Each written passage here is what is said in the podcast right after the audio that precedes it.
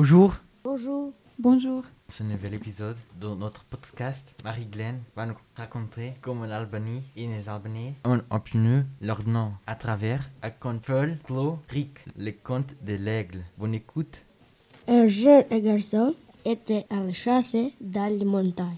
Un aigle qui lui survolait s'est arrêté au sommet d'une falaise. Cet aigle était extrêmement grand et tenait un serpent dans son bec.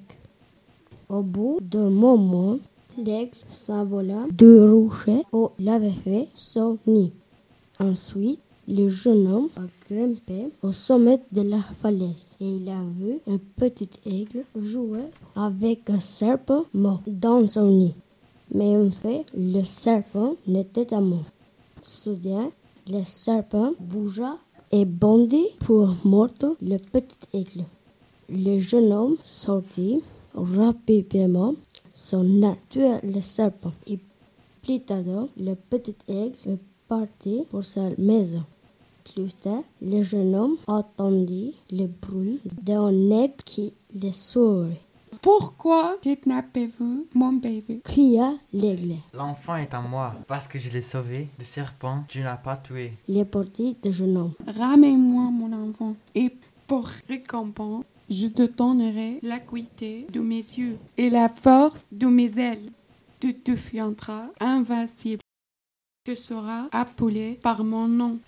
Alors, le jeune homme tourna le dos au petit aigle.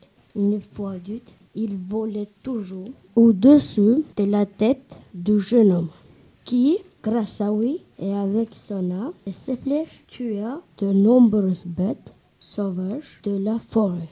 Avec son épée, il trancha de nombreux ennemis du pays.